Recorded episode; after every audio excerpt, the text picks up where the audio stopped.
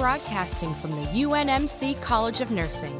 Get ready for RN Huddle, the podcast dedicated to bringing hot topics for and by nurses to the table. Hello, everybody. Welcome to RN Huddle. I am your host, Heidi Keeler, and I'm broadcasting from the UNMC College of Nursing. And as I consider my nursing practice and some of the situations that we find ourselves in when we are delivering care, you know, you always have those situations where you have multiple things going on, and, you know, not everything can happen right as it's scheduled in a person's care plan. And so, what we're going to talk about today is what happens when your workload is heavy and you may not make your uh, the times on your care plan exactly. How can you balance workload and timing of medications, uh, prep of different tests? How can you balance these things, and and what happens when it doesn't? Is there some sort of legal trouble you can find yourself in if you don't figure out good strategies to manage this? So, today we'll bring this to you in the form of a discussion with Dr. Joyce Black and attorney Katie Cheadle. This is a continuation of the discussions we've been having here at RN Huddle on the legal issues that are involved in nursing. So let's get right to it. Let's listen to the discussion to see what we can do about timing and balancing our nursing workload. Hello, this is Katie Cheadle. I am a medical malpractice defense attorney in Omaha, Nebraska. I am here today with Professor Joyce Black, uh, who is with the University of Nebraska College of Nursing. And we are talking today about issues that we see um, in nursing from a legal perspective. And one of the things I want to talk to you today about, um, Joyce, is some some questions I get asked and some issues I see in some cases about nurses giving medications we routinely see in our cases that there are medication orders for 9 a.m. Um, and that there's several medications to be given at 9 a.m. I also see um, routinely that my nurses are extremely busy when they get on shift. Not always do they have time to do their complete bed report and um, exam of the patient before 9 a.m. So they're curious about do I give these medications at 9 a.m. per physician order? Do I wait until I've done my full exam to give these medications even though it may be 9:30 or 10 before I get to that patient? Uh, what do you think is reasonable for the nurse to do in the situation of giving medications to their patients? Well, I think the question you're running into stems from a practice in which it's been understood that if a medication is ordered for nine o'clock in the morning, the nurse has a half hour on each side of that from 8:30 to 9:30 to give that medication and still be within the time frame allocated. In fact, the electronic medical record flashes red when the time lapses from when the medication is scheduled and should be given. So it puts a lot of pressure on the staff nurse to keep the medications going on their schedule and sometimes, as you say, uh, the time gets ahead of them and it's already after nine o'clock before they've even seen the patient yet. But there also um, is something called the five rights of patient medication administration. And they really overlay this, in fact, um, with more intensity than the time. It's the right patient at the right time with the right drug, the right dose, and the right route. So if you haven't seen the patient yet as a nurse, and a case in point, I presume, would be you don't know what the patient's blood pressure is, then you really shouldn't be giving medications to treat blood pressure if you don't know what the blood pressure is. You shouldn't be giving insulin if you don't know what the blood sugar is. You, so all of those are important. And the nursing process is the headset of nurses. And the first step of that process is assessment. So, what's the assessment data in this patient? What's their blood pressure? What's their blood sugar? What's their pain level? And then you intervene based on that data. And it's very easy to get tempted to just get the medications done, sort of the task look at it. You know, I'm just going to get through them to get them done. And we need to back up as nurses and make sure that yes, it's ordered, but it may be the wrong drug at this point in time, and I just need to hold it for an hour or two until the physician can be notified to see if they want to continue giving the drug. So, what you're saying, for example, would be that if a nurse comes in and doesn't have an opportunity to fully examine the patient, it depends on whether or not she or he can hold this drug or, or not give this drug within that nine o'clock or the hour window. And I will tell you, we get attorneys who argue that is going against physician order, that that is a violation by the nurse because he or she didn't give this drug within a half hour window of 9 a.m.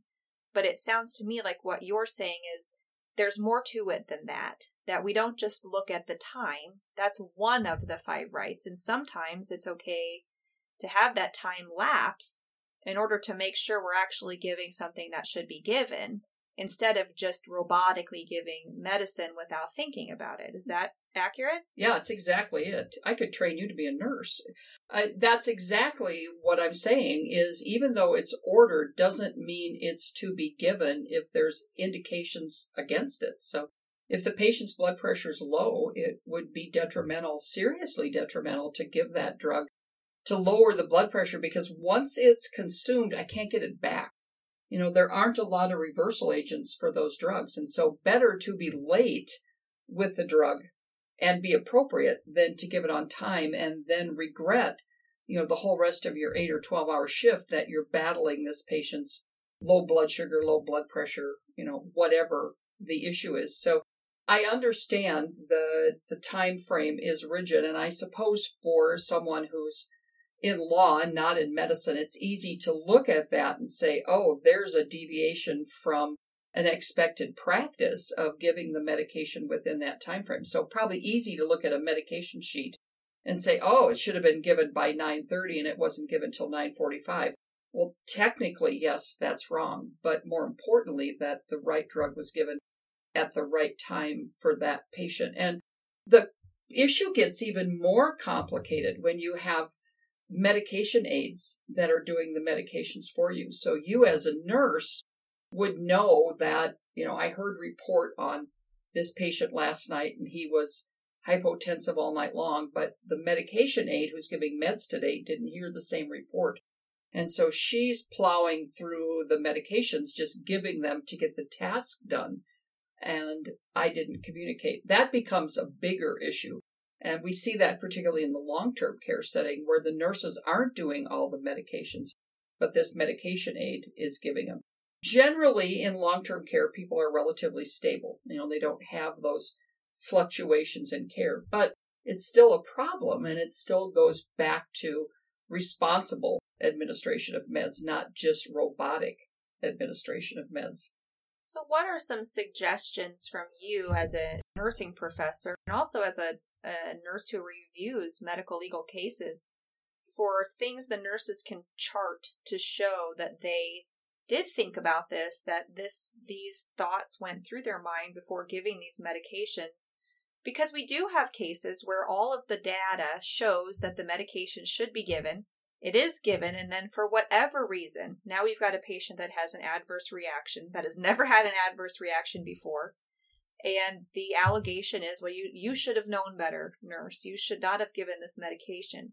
Or we have the situation like i said where the nurse for whatever reason maybe she's got four or five patients on the floor that day and she's trying to get this one assessed and now this one's had you know a, a an, an incident where she's got to stabilize that patient and she's not even getting to this patient until after 9 a.m. What are the types of things that you think would be reasonable for that nurse to include in her charting, his or her charting, to show the analysis, the thought process, uh, so that if you were to review it, you would say, absolutely, I think what you did was reasonable in this case. The thing that I look for is pretty simple. Uh, in the narrative notes, it just says blood pressure 80 over 50, BP meds held. That's all I'm looking for. Because I know that that blood pressure was taken prior to the medications being given. And a lot of nurses that do medications for, you know, a whole wing of patients. So this is again in long-term care. Do their own vital signs. They take their own blood pressure. They do the pulse rate themselves because the person who took it at shift change, so shift change was six o'clock in the morning, seven o'clock in the morning. Now it's nine thirty or ten o'clock in the morning. that nurse doesn't want to rely even on those older vital signs because those were taken at another point in time. So they take them themselves, and in the record, they actually write uh, blood pressure medication given, so they sign it off on the medication record. And then right alongside of it, they write blood pressure 138 over 90, so that me, as the reviewer, can say, yep, you absolutely, number one, you knew what the drug was for. Number two, you knew the side effect was low blood pressure, and you confirmed that it wasn't present before you gave the drug. Great example of the nurse's understanding what the drug's for, that it may or may not need to be given, and that there's a confirmatory piece of information that goes ahead of it. No, pain medication is no different. You wouldn't give strong medication to a patient whose pain level was a two. Doesn't make sense. So it has to match what's going on in the story. But the documentation of holding it doesn't have to be particularly complicated.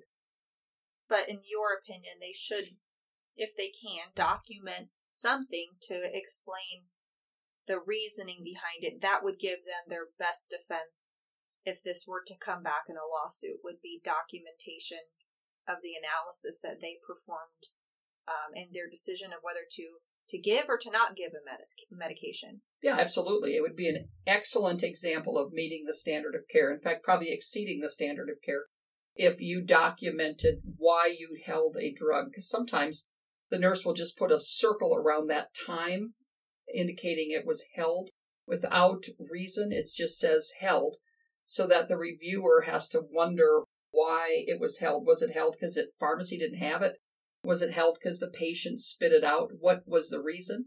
And so if the indication for holding it is listed, that's great. It tells me all I would ever need to know to support it. And it would be very appropriate nursing action to do that. Great. Well, thank you. This is Katie Cheadle and Joyce Black, lawyer here in Omaha, Nebraska, and a professor at the University of Nebraska College of Nursing talking today about nursing care uh, issues as they arise in the legal setting. Let's just go ahead and stop the conversation right here and reflect upon what we just listened to. You know, we always find ourselves in situations, and particularly in the acute or the long term care situations, where we've got multiple issues going on. And I know that in listening to this, I have definitely identified with the discussion. I hope that you also identified with the discussion and were able to take away some interesting strategies and a different perspective on how to view this when you encounter it in your own practice. That's what we like to do here at RN Huddle. Hopefully, the discussion about the legality of nursing has uh, helped you in your nursing practice. We're going to go ahead and continue this discussion next time on our next broadcast of RN Huddle. Thank you so much for joining us and can't wait to see you here during our next broadcast. Thanks so much. Thank you for listening to RN Huddle. To stay connected, follow us on Twitter and Facebook at UNMC CNE or check out unmc.edu slash CNE for more program information.